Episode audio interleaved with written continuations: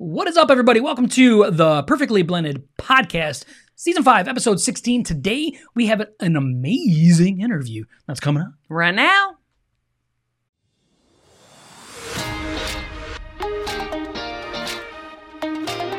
Thank you so much for joining us on the Perfectly Blended Podcast. This podcast is for blended families, for couples that want to strengthen their marriage and want a brighter future. Perfectly Blended exists to break the stigma of divorce, drop the shame and guilt holding you back, and equip marriages to thrive instead of just survive. We believe all that is possible in this life is based on the power of Jesus Christ and his ability to restore us fully. Let's dive in. What is up, everybody? Welcome to today's show. You know, when you crack a joke during that, and then you're like, you almost get the giggles and you can't get rid of them? Yeah. Well, that's what's happening. So, on today's episode, we have an amazing couple that we're going to introduce to you in just one second. But before we jump into that, what's on your mind today, my love?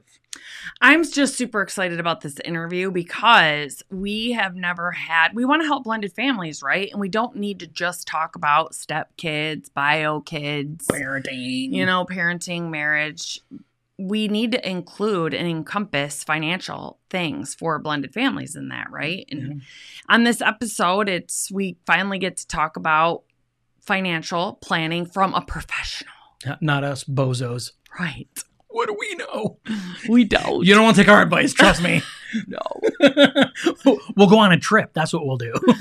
Greg should actually financial plan us. yeah, for sure. All right, so without a further ado, I want to introduce to you our guests that are on today. All right, everybody, I'd like to welcome today Greg and Johnita Pettys. Welcome to the show, guys.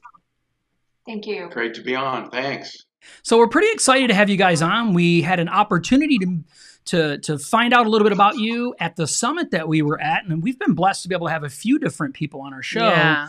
from the summit. So, uh, you know, it's just been a real big blessing. I want everybody to know on the screen, know there is a, a book that Greg co-authored with Ron Deal. Ron has been on our show multiple times. Most We of our viewers and listeners know who Ron Deal is. So uh, this gives a little bit of credence to Greg and his ability and, and his knowledge. So we're we're great with that. But it's really important that everybody knows like we have never really had an opportunity to have a professional come on our show and talk about finances. So that's kind of what we're going to be talking about. But before we dive into that, why don't you guys share with our listeners and viewers a little bit about who you guys are each and how you guys met? They're Michigan State Well- fans. We do know that, everybody. So Uh-huh. That's No. right. I was born in Lansing, Michigan, and uh, yeah, I love. I just love the state of Michigan. It's a great state for all of our Wolverines. I'm still a Michigan. I I love just Michigan in general. well, we we met when Greg's career after his divorce took him from Cincinnati, Ohio to Evansville, Indiana. And I grew up near the Evansville area and was teaching in Evansville. He met my dad first, and I guess dad approved. Um, he met my dad first through Lions Club activities, and he knew that my dad had two older daughters who were married already, and then this younger daughter who was a teacher who wasn't married. And so we all ended up at a convention in Denver, Colorado one summer. And Summer of I, '88, wasn't it? he and I Yeah, yes, yeah. he and I met there uh, summer of '88 and got married summer of '89. So You know, her Um, dad was a great guy. I mean, how how could I lose with uh, him introducing? yeah. Fantastic. Yeah. yeah. So um, when we got married, um, his children from the previous marriage were eight, five, and three. So they were in Cincinnati where they still, yeah, where he grew up and where they still lived with their mom. And we were in Evansville, Indiana. So about a four-hour trip every time we went to see the kids, or they came to see us, or we'd meet in the middle, or whatever. So um, started off right, you know, as blended families do. Started right off with kids and um, the different And she she's an amazingly gifted person because she inherited an eight, five, and three year old, and she was only twenty three. Is that right? Twenty four. Before we got married, yeah. And so you know, can imagine, you know, the weight of, of that and all the initial, well, shock. I think, I think being a teacher helped. So I was Sure not did. totally Yeah. um, unknown to kids. So I think being a teacher helped. But Yeah. um, so we then added three kids of our own to the to the family, and so um, we have four boys total. Uh, it goes boy, girl, boy, girl, boy, boy. 20 years apart. Threw off the pattern there at the end. Um, yeah, so added three kids of our own. So um, you do get the the big eyed look when you say that you have six kids, and people are like, "What?" They're just not used to that big a family anymore. But um, Yeah.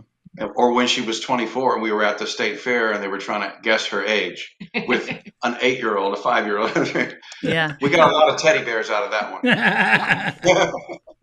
Oh, that's great. that's funny. so I guess 1998 we moved from uh, Evansville, Evansville, Indiana to Springfield, Illinois. where and for, been- for our career, for our career. And Yeah. uh, yeah, we've been blending all the way. Yeah, that's great. So, do you have any kids still at home now? Our youngest uh, just finished junior year of college, so he goes to school about an hour away from us. Um, he was on campus freshman year. COVID happened. Wow. He was home sophomore year, and everything was online.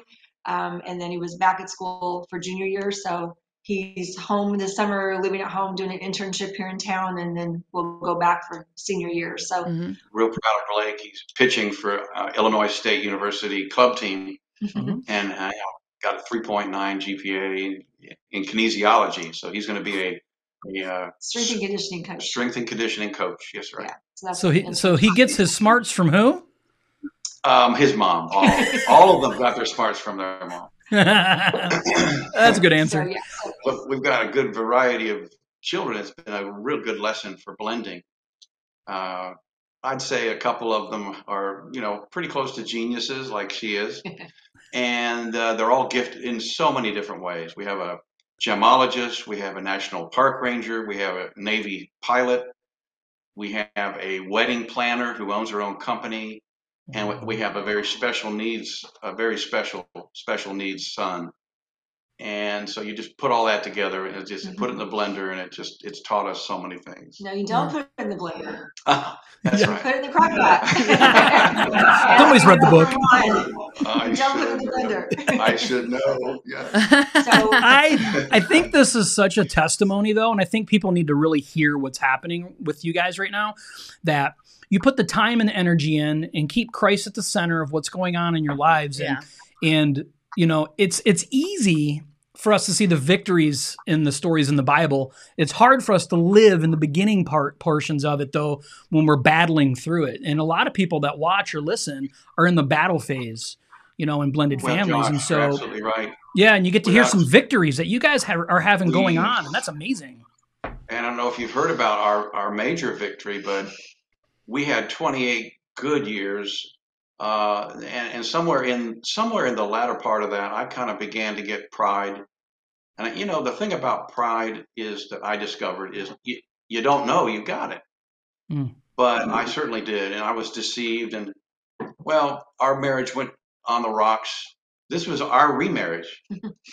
it was on the rocks in 2017. We divorced, and uh, the miraculous about this is God granted me the gift to see what I had lost Mm. and to repent and to humble myself, get back in counseling with her, and we are in our third honeymoon year of a remarriage uh, from a blended. So I mean, we've been reblended, Yeah. and the Lord, the Lord has been so gracious. You can imagine, you know, the, the, the odds of remarrying uh, after a divorce is very, very low. Without the Lord, it would have been impossible. But we're, Yeah.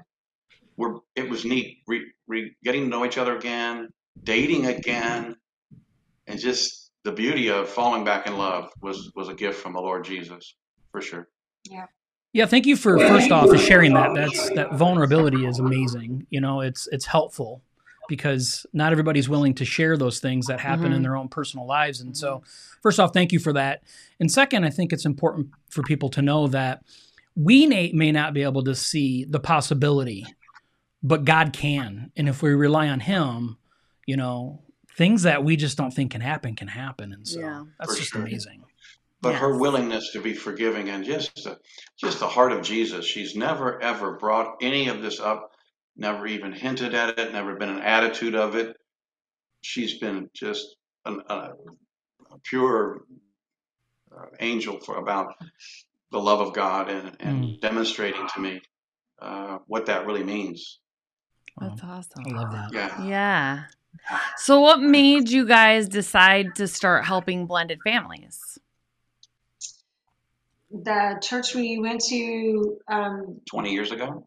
Yeah. 21? Yeah. 20. um, they wanted to start a blended family ministry. Um, they had a lot of other, they had divorce care, they had grief care, they had a lot of other kinds of ministries, and they wanted to start a blended family ministry. And they approached about half a dozen of us couples that they knew were in blended families, and they asked us to go to Ron's seminars. So, um, one or two couples at a time went to different locations and went to the seminar as an attendee went- you know went through the weekend as an attendee and then we hosted at our church and brought ron in and had a seminar at our church and then opened it up to people to start the small group from there Was that about 2006, 5, 6, somewhere in there? I believe Uh, it no, was. before that Okay, so let's say it was 20 years ago. Uh, At lunch break, uh, at, at Ron's seminar, he came and sat at our table and asked what I did, and I shared with him financial services. And he said, Well, well that's cool. What do you like to do on your, your spare time? Oh, I, I write a little bit. Mhm. And he said, I need you to write me an article on prenuptial agreements.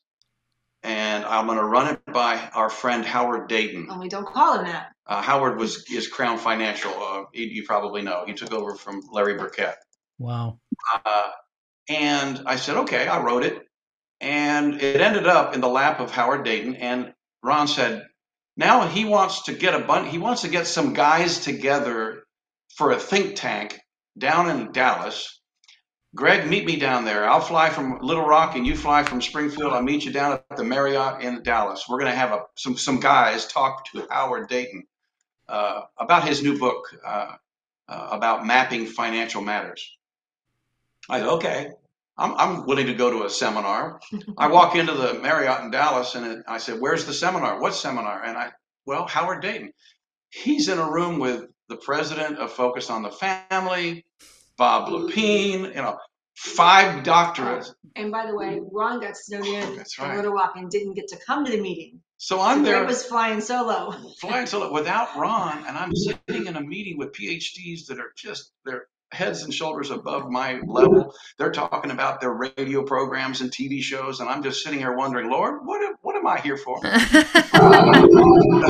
uh, Howard says now, after about 45 minutes of my silence, and they're all talking, uh, he said, now when we come back from our break, Greg is going to talk to us about prenuptial agreements. And most of the guys put their shields up and pushed away from the desk and said, "We hate prenuptials. We're not going to ever talk about prenups. Prenups are are are a, a, a de- declaration of what you're not going to get when I divorce you."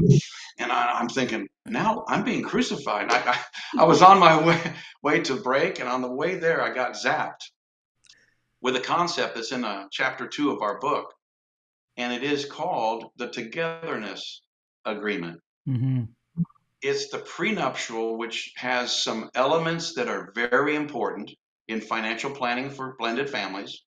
But there's so much animosity in an in a prenup. It, you know, it's basically a declaration of future divorce and what you're not going to get and what I'm not going to do. Mm. We, we got our heads together and thought, well, if we just shook, turn that thing upside down and shake that animosity out of that prenup and insert some agape love.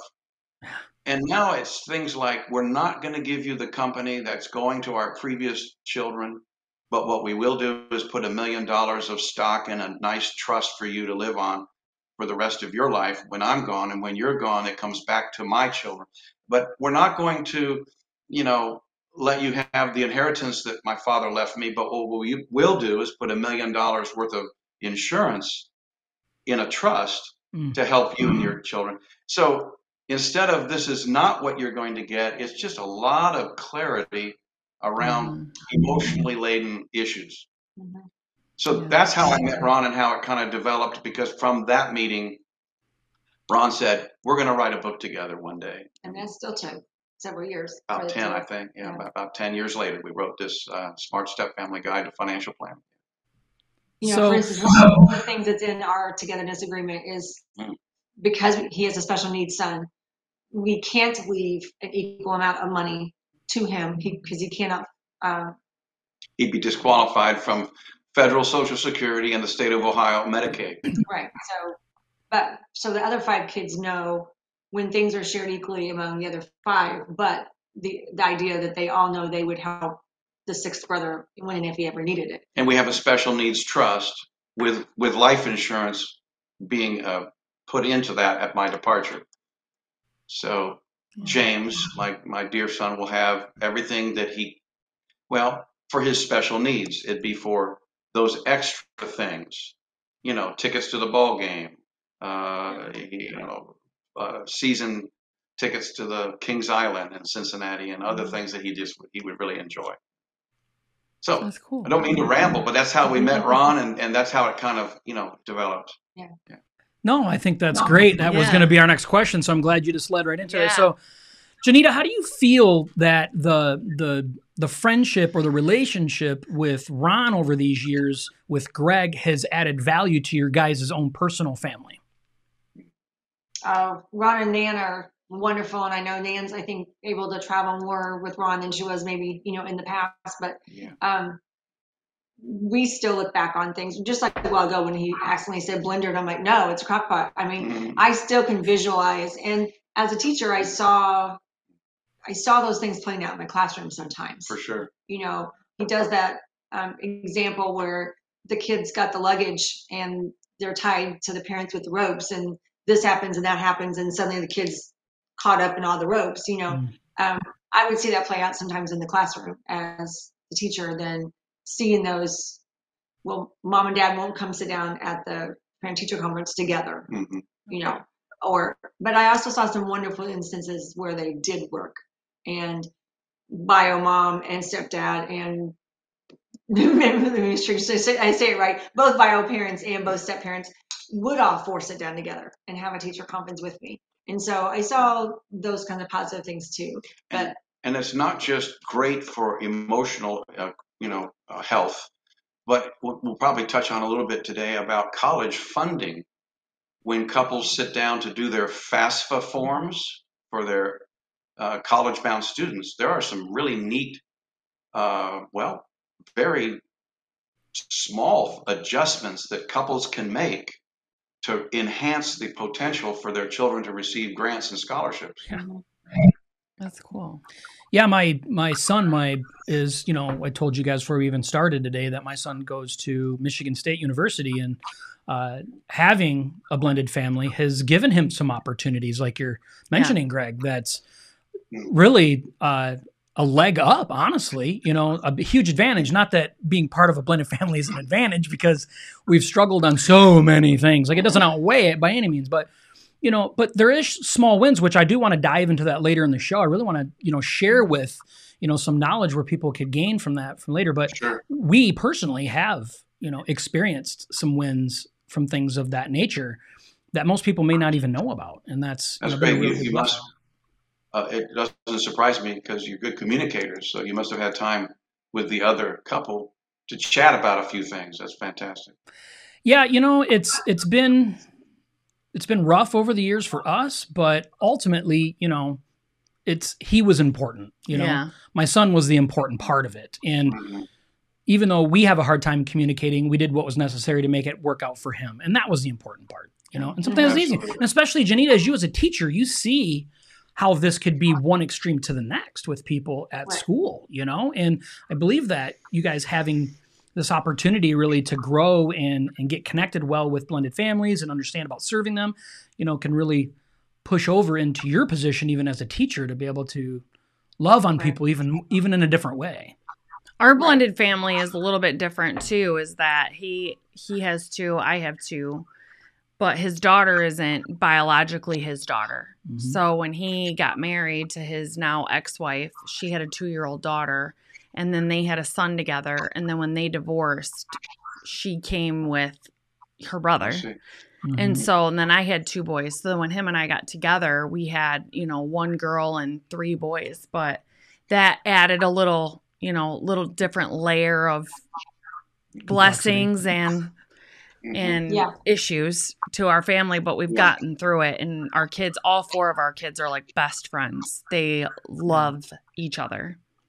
And we're still working through the dynamics uh, of older children choosing to harbor pain from a, the previous divorce, and uh, it's been well, been good for me to learn how to let go, truly let go. I remember having not heard from my oldest son for three years.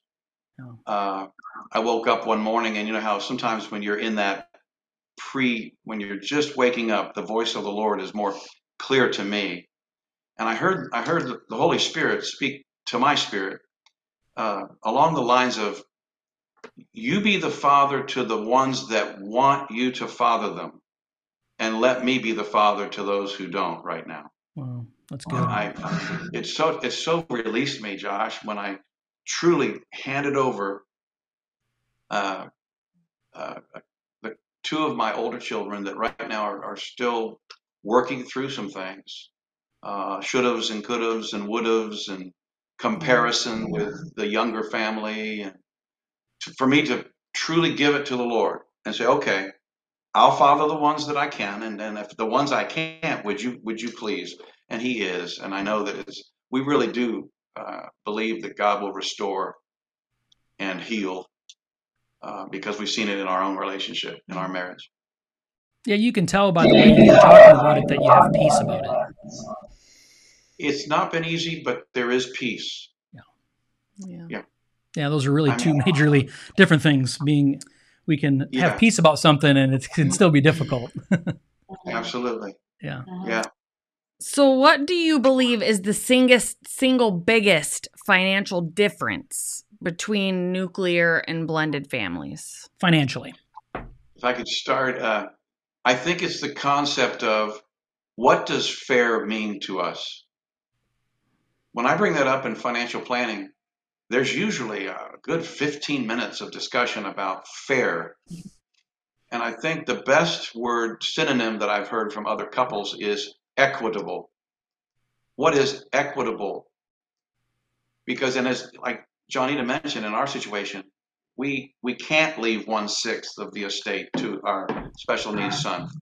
It will disqualify him from what the things he needs. So, what is equitable is not going to be exactly the same. I think with a nuclear traditional family, being fair is easier Mm-hmm. than having the blend. And well, that's not the way it was when we first were together. And well, that's not the way it is now. But so you've got all the dynamics of what was told the children from an earlier age, and then what was told the other set of children, and their expectations, and then what we're what we are developing an agreement over. Mm. We experienced that with college. you know, Yeah. it's almost it's just it's just almost like uh, anything else with parenting. The first child comes through, you make this decree. this is what you're going to do for college, and then the second one doesn't want to go to college and takes another little route. Well, what are we? Is are we going to spend the same amount of money? Probably not. Then another next one gets a full ride scholarship to the U.S. Navy Naval Academy, and they're paying him to go to college. Now, now, at one point, he looked at us and said, "Hey, um, since I got the scholarship and you don't have to pay me, uh, can you just allocate that for like my first car or my?" Yeah, of course. Down payment- on a house. you know, and and then my special. So the whole the whole what does fair mean to a parent? I Hmm. think changes drastically, don't you, with a, a blended family. Yeah. Yeah. Yeah. So something that comes up a lot for us is when people get together into a blended family, into a second or third marriage, and now what is your feeling? Do you have a steadfast feeling on about joining accounts, bank accounts, checking accounts, savings mm-hmm. accounts? You know, we we have our own personal feelings on it, but we're not financial advisors neither. So, what is your take on that? And there's more opinions than ours. Yeah, We have a lot of opinions. yeah. Go ahead. Well, I mean, we joined everything right from the start, but I didn't, you know, I didn't have previous kids I was bringing into the marriage, but um, I know from the financial end of it, that does probably have to be really looked at in each person's situation. But um, Yeah, you know, there's no there's no absolute right and no absolute wrong. One bucket of money, two buckets, three, four. Uh, to me, having accounts is like having keys. Some of the keys on her keychain, I also have on my keychain. We both have a key to the front door. So let's say that's a joint account in my analogy. he likes analogies. But then I've got a key to the YMCA that she doesn't because she doesn't belong. She has her own workout regimen. So she doesn't need that account. That's the account that I need. But I think the important part of this is no matter how many accounts that we have, that we are absolutely 100% transparent, Mm. that there's no money secrets, Yeah. and that we have agreed upon governors uh, dollar amounts that we can only go up to and spend without each other knowing Agreed. and that's an agreed upon number okay anything over 100 or anything over 500 whatever it is each family has to determine Yeah. their governor but no matter what your governor is you have to be transparent and be able to show your spouse your individual account and what you're doing Yeah. i think Yeah. transparency is where loyalty trust comes in and feelings of uh, unfairness don't have any place when you uh, know secrets Well, hopefully that transparency was from the start too, that you're not bringing Mhm. secret debt or whatever Mhm. into the relationship. I That's mean, a good point. Hopefully that's all coming out yeah before before the marriage, but if i could have if we, i don't know. A perfect scenario is premarital counseling includes your credit scores a, a, a list of your debts your credit cards your debts Yeah. and your income your net worth and uh, you know uh, your goals. I mean when we were re- when we were dating to get remarried in 2018 it was just a wonderful year. We sat down and i remember it was at the uh, olive garden. We were talking about our dreams and goals our our needs our wants and our wishes. And i remember we both agreed that we wanted to buy a new house together. 'cause we were both renting at the time. after the divorce we- we, we'd sold, sold- our home. Yeah. and we were both renting. And the neat thing is josh she she reached her hand across the table hmm. onto my hand where i could see she didn't have a ring anymore.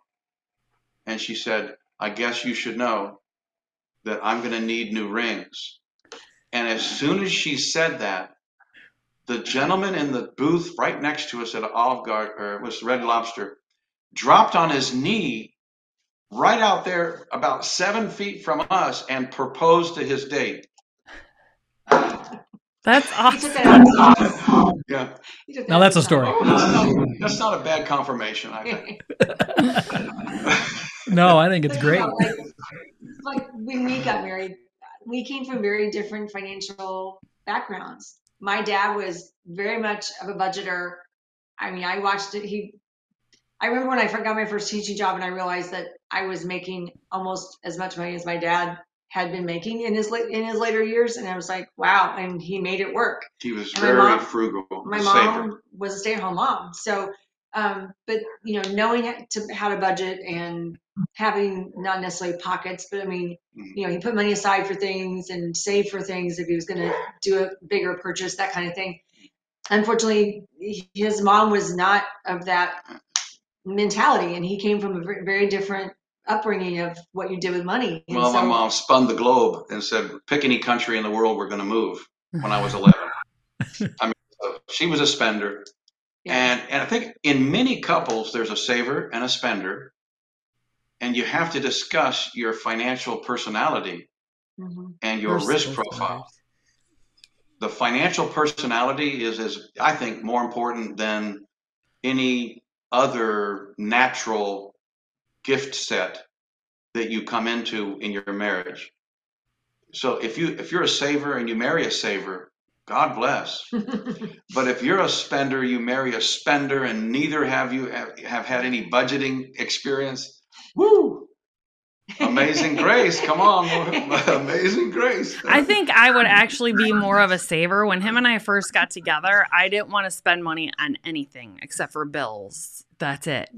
Mm-hmm. And he was like, No, we're going to go on a honeymoon, which I didn't go on with my first marriage, you know, and things like that. And he turned me into, he, he, dangled that carrot in front of my face and now it's like we go on trips like we take our kids like Yeah. this is experience you know we take all of our kids on trip we- we've only done it a couple times I don't but- quite spin the globe. Okay, it's not quite that elaborate. but we go on Okay. cruises you know so we go Well. like whatever but uh yeah so now he's turned me into where i will try to save and he's like you only live once Well, okay, it's not that's a that good. bad. That's a good. You know, combination. It's a good combination. You know. Yeah. Uh, I think we do complement. We, as a couple, God puts us together with complementary traits. We just have to talk about them, get them out, Mhm. and then maybe help, well, nurture each other. I, I wouldn't say retrain, though she has said that mature dogs can learn new tricks. That's what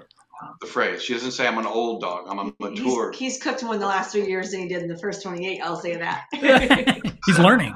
He's maturing. That's a, that's a, yeah. Yeah, Yeah. you that's do good. learn, especially good. after the second time. You you know we learn things mm-hmm. Yeah. that a man can, a man can do nothing wrong in the kitchen. no, that's not what I said. You know, though, you know, when you were talking about the accounts and bank accounts and stuff, something that we've noticed too, and we've even had friends in the past that were uh, blended couples, and you know, they get married and they get together, and all of a sudden, he's like, the husband is like, uh, I just found out my wife had a twenty thousand dollar maxed out credit card from her last marriage, and the reason I bring that up is because with transparency, there's lack of trust, and we already have trust issues going into a second or third marriage. Mhm. We're already weary because we and don't grief yeah, from- yeah, or from grief from a death, maybe. Yeah. yeah. So Yeah, we're yeah. already hesitant. So you know, it's only takes a little bit of something not go right for Yeah. that trust to be just really hard to reclaim. And so Yeah. you know, Right. that's why I really wanted you to kind of share on that. And I'm so glad that you mentioned the important part is being open and honest about it. You know, Well, everybody yeah, has their I own mean, path, but it's honesty that's going to make the difference. Do you, would you say learned- that's the most like if you had specific financial advice to give blended family getting ready to if they're getting ready to be together or even if they've been together for a while now? Cuz we know couples that have been like no we got married and it's his money his account my money my account. But then if you talk to them they live very separate lives. They live more like roommates Mhm. you know, than anything else. They never joined anything to come together to join their lives. So, if you had specific financial advice for blended families, would you say transparency would be what you would tell them? Because I, I, I mean, keeping everything separate, I think just really shows fear. You know, that way, again, it's almost like, well, when something happens, I can just take my money and go. I mean, it just seems like that's being very fearful. yeah, I think um, regular um, discussions on date nights. When when you're on a mountaintop and you know you're at that candlelit uh, uh, Italian beautiful dinner and it's romantic and all, you know, sharing some reality there too. So, honey, how do you feel about you know buying that boat, or would you rather put it aside and be, you know, how do you feel about you know talking about real things can can well, you know, being romantic is one thing, but sticking together in peace, in harmony, is another. hmm And until until until I let her know my personality is a spender, and please help me with you know overspending, well, I'm just going to cause a problem for us. And until you know she can tell me she's afraid of losing this or that because of a previous relationship. So I think regular. We talk about this in our book. For every fact that we, if you throw out a fact, child support, underneath the tip of that iceberg is a huge emotional laden underpinning mm-hmm. and and the more that we can get down into the underpinning with each other i mean the more intimate we can be if if she knows I'm afraid every time she says, you know, vacation, oh, oh I, I don't want to spend money. Mhm. Um, or if every time I say that child support, it makes her feel, you know, you know, guilty for having to pay extra dollars, uh, you know.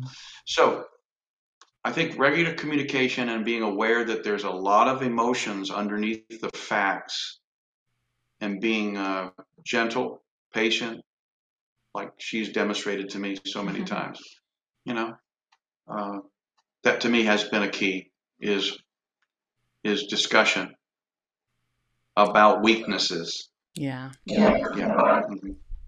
I think that's one thing he sees in his business world more than anything is just questions people haven't thought to ask. Oh you know, yeah. he often starts, you know, business discussions just asking questions, and Mhm. often it's things people had not, you know, had not thought to ask. A good one is so what does fair mean to you? So in this situation, husband, wife, what what looks fair here? What what does fair look like to you? That's a big one. And how do you feel about that's that's always before we make this decision, how does that make you feel? How do you Mhm. feel? And let them let them vent the good, the bad, the ugly, Mhm. and circle back in prayer, keeping Jesus as the center. Mm. That's, I could tell you that's probably uh, the number one reason that we're still together after 31 good, you know, 31 years with a big valley in between, uh, is we spend time each morning in the Word of God together, praying informally, just praying like we're just conversing with the Lord together. Um, it's it's it's five minutes here, seven, eight minutes, ten minutes. It's not it's not lengthy. Yeah. But we have our favorite Bible reading. To, uh, we usually play uh, audio Bible, and we we pick we go through the New Testament a couple times a year, and we just listen, and then we pray. Help us, Lord, with this situation at work. Help us over here with the kids. Oh, or what should we do about that? We're just conversing together. Mhm. Isn't that been? I think Yeah. I think the the key to uh, to our sticking together.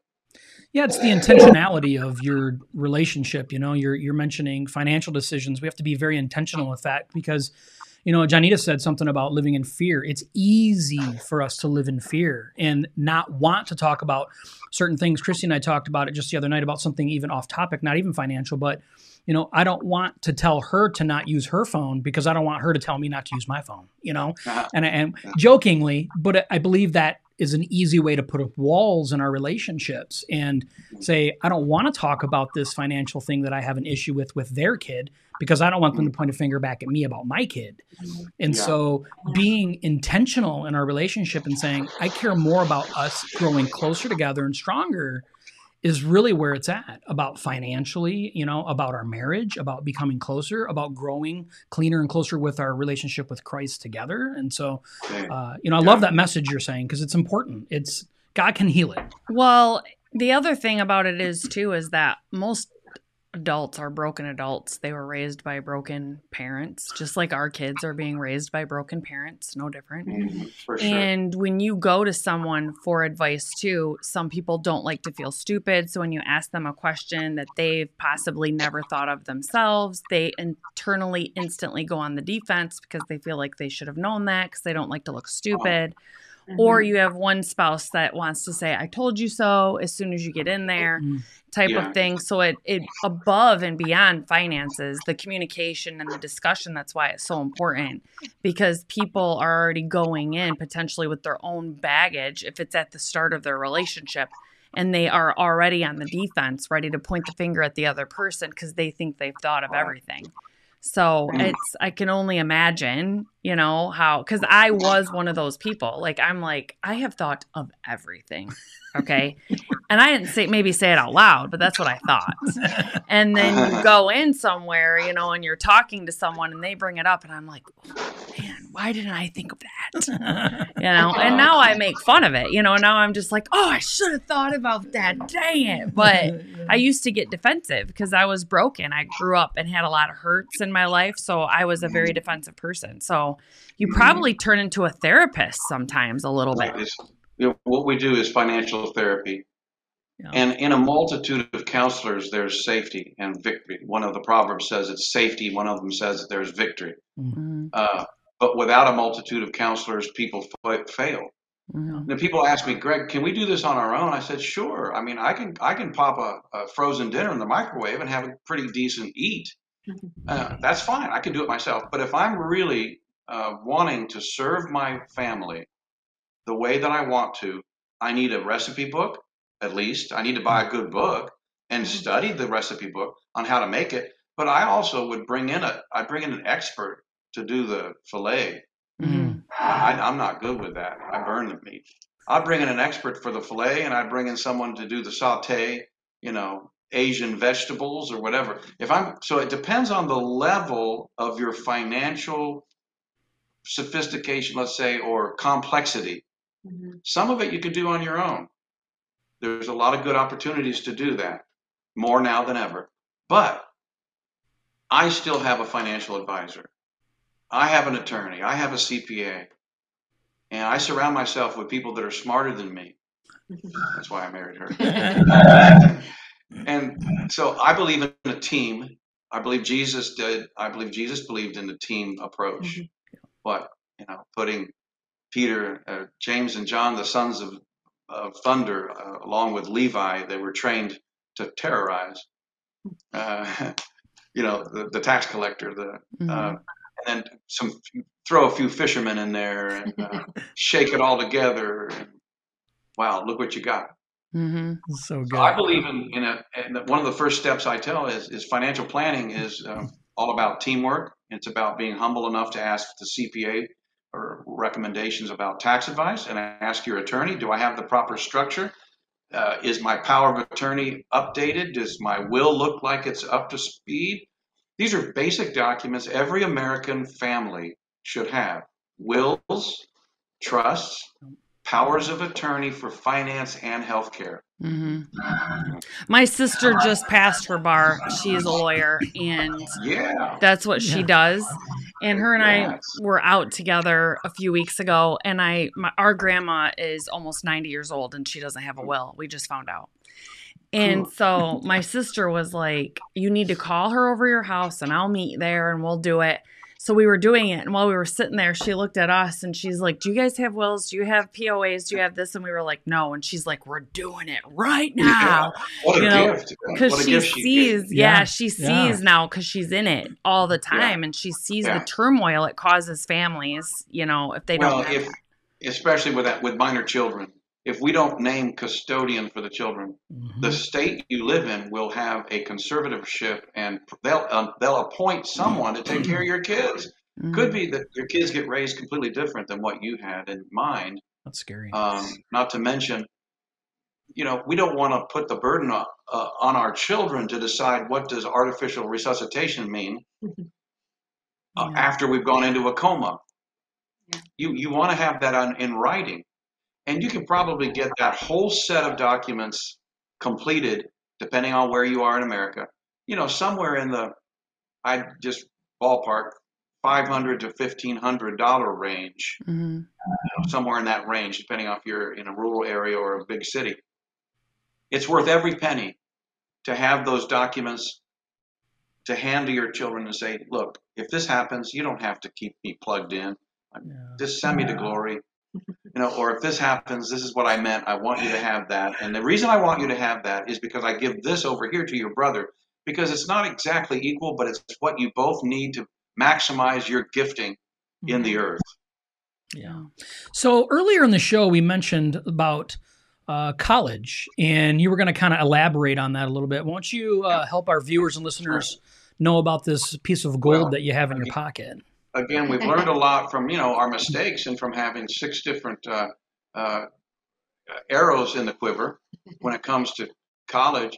And one of the things that I've discovered, and it's in chapter eight in our book, The Smart Step Family Guide to Financial Planning, is that the the, the Department of Education, which is the department of our government that stands behind the FAFSA, the, the free application for federal student aid that you have to fill out at least the year uh, uh, of your senior year of college, of, of, high school, going into college, and then every year after. the Department of Education doesn't care who has legal custody of the child. Mhm. It's the parent set that has the child the most calendar days in the year Mhm. that is obligated to fill out the FAFSA. So let's say, um, let's say we're blue collar workers. You know, let's just say we're making uh, together we're making sixty thousand hardworking Americans with great values, and my ex is a well a rocket scientist making a, a million a year, and she married an open heart surgeon making two million a year, and all right, and they have custody. If we would have just chatted a little bit and we had Johnny live with us just three or four more days during the summer, you know, 100 and what is it, 186 days versus 184 or something like that. Mhm. If we would have just had our son just a few more calendar days in the year, in the year of his senior uh, year, then we would have been the ones responsible to fill out the FAFSA. What would that have meant? is that with our lower income, that our son would have had a much greater chance of scholarships and needs-based money grants. And that's huge too, because number one, college isn't getting any cheaper, and uh, you know it's expensive. It just is expensive, and it's really hard.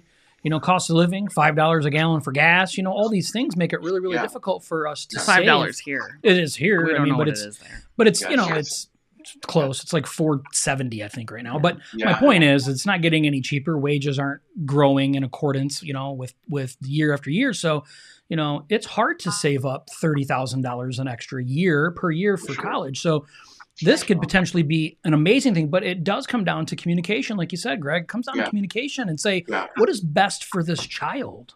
Yes. know? Put aside our thing- differences. What's the best for the kid? You know. When we're filling out the FAFSA, there are five types of assets that are not counted. You do have to disclose them, but they aren't a part of what is called the expected family contribution. which is always shocking when you see what that number is. You're like, well, I don't know where they think we're getting Yeah, that money. yeah. That's true. But they, when they look at your assets, they do not count five assets. One, the equity in your home. Two, the equity in your business. Thirdly, um, the qualified retirement plans. So we're talking about 401ks, IRAs, SEPs, Simples, all the 403b, all those, all those plans that the, your employer has put aside for you or that you have done, IRAs including. And then they don't count annuities or cash values of life insurance. Now, so beginning the sophomore year of your high school education or earlier, so it has to be done at least two years prior to your FAFSA, you can begin to make some asset relocate allocations. You can do Mhm. some adjustments and maybe take a CD and and pay off uh, take a CD and pay off some of your mortgage, add equity, or increase your qualified retirement contribution, or uh, move some money into some, an annuity or cash value life insurance. Th- those are just some little tidbits Mhm. that, uh, well, if, if we'd have known it, we probably could have done a little better on our FAFSAs. Well, to me, that's brilliant because I wouldn't even have thought of that. Because, Mhm. you know, moving some cash around or, or money around into accounts that aren't going to qualify is really going to help, uh, you know, your parents or the kids without having to take out tons more loans, Mm-hmm. you know, and really To hurt that them in the future. Uh, you can take one tool like a Roth IRA and do two or three things like a Swiss Army, Army knife. That Roth is for our retirement. Okay. But what if I told my son, now look, if you maintain a 3.5 GPA and you stay out of trouble, whatever you set as a family, Yeah. a covenant between the two parent and child, if you do this, then I'll take my Roth and pay off your student loans when you graduate. Wow. And I can pull money from a Roth tax free and without penalty if I'm over 59 and a half. But tax free for anything over if you've had it for five years. Wow. So you can use a tool like a Roth IRA that is designed for retirement and combine it with some Mm. college funding ideas. Well, this episode has been full of knowledge, and we appreciate you guys' openness and willingness to share and, you know, your knowledge of, of you know, so many things. You know, I'm going to encourage people that, you know, if you haven't had an opportunity to watch the whole show, make sure you go back from the beginning and watch the entire thing. Uh, you know, you do have the pause function, so if you want to rewatch it, but uh, Greg, Johnita, tell everybody if they wanted to contact you, if there was a way for them to get a hold of you, uh, how would you prefer them to get a hold of you? Well, my, my personal email would be best, would be my last name, Pettys, P E T T Y S, Greg, with one G, at gmail.com.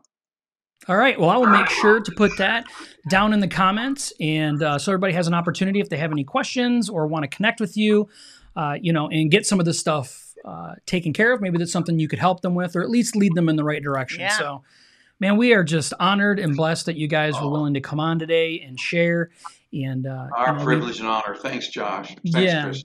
Yeah, we really pray Yeah. that uh, that anybody that was on here today that you know there's hope for marriage and there is hope even though it doesn't feel like it in the finances that happen in your relationships. Yeah, so, we were excited about this one. Yeah, this was good. This was really good. We really appreciate Thank you guys you. coming on and doing this. You guys are really blessing. Thank you. You're ins- inspirational to all of us. Oh, thank you guys so much. Nice to meet you guys. Thank you. Same. Well, hey, we hope you enjoyed today's episode with Greg and Johnita. I mean, there is so much knowledge that was in today's episode. If you are a blended family, or if you're even going to be in a blended family, it is so important that you reach out to Greg. Listen, just ask for some advice. Just look to him. Maybe there's something that you don't know. And he did mention that today on today's show. So Yeah. we really want to thank you for being here. Yes. Yeah. So, anyway, so thank you so much for being here. We'll see you next Tuesday at 7. Bye.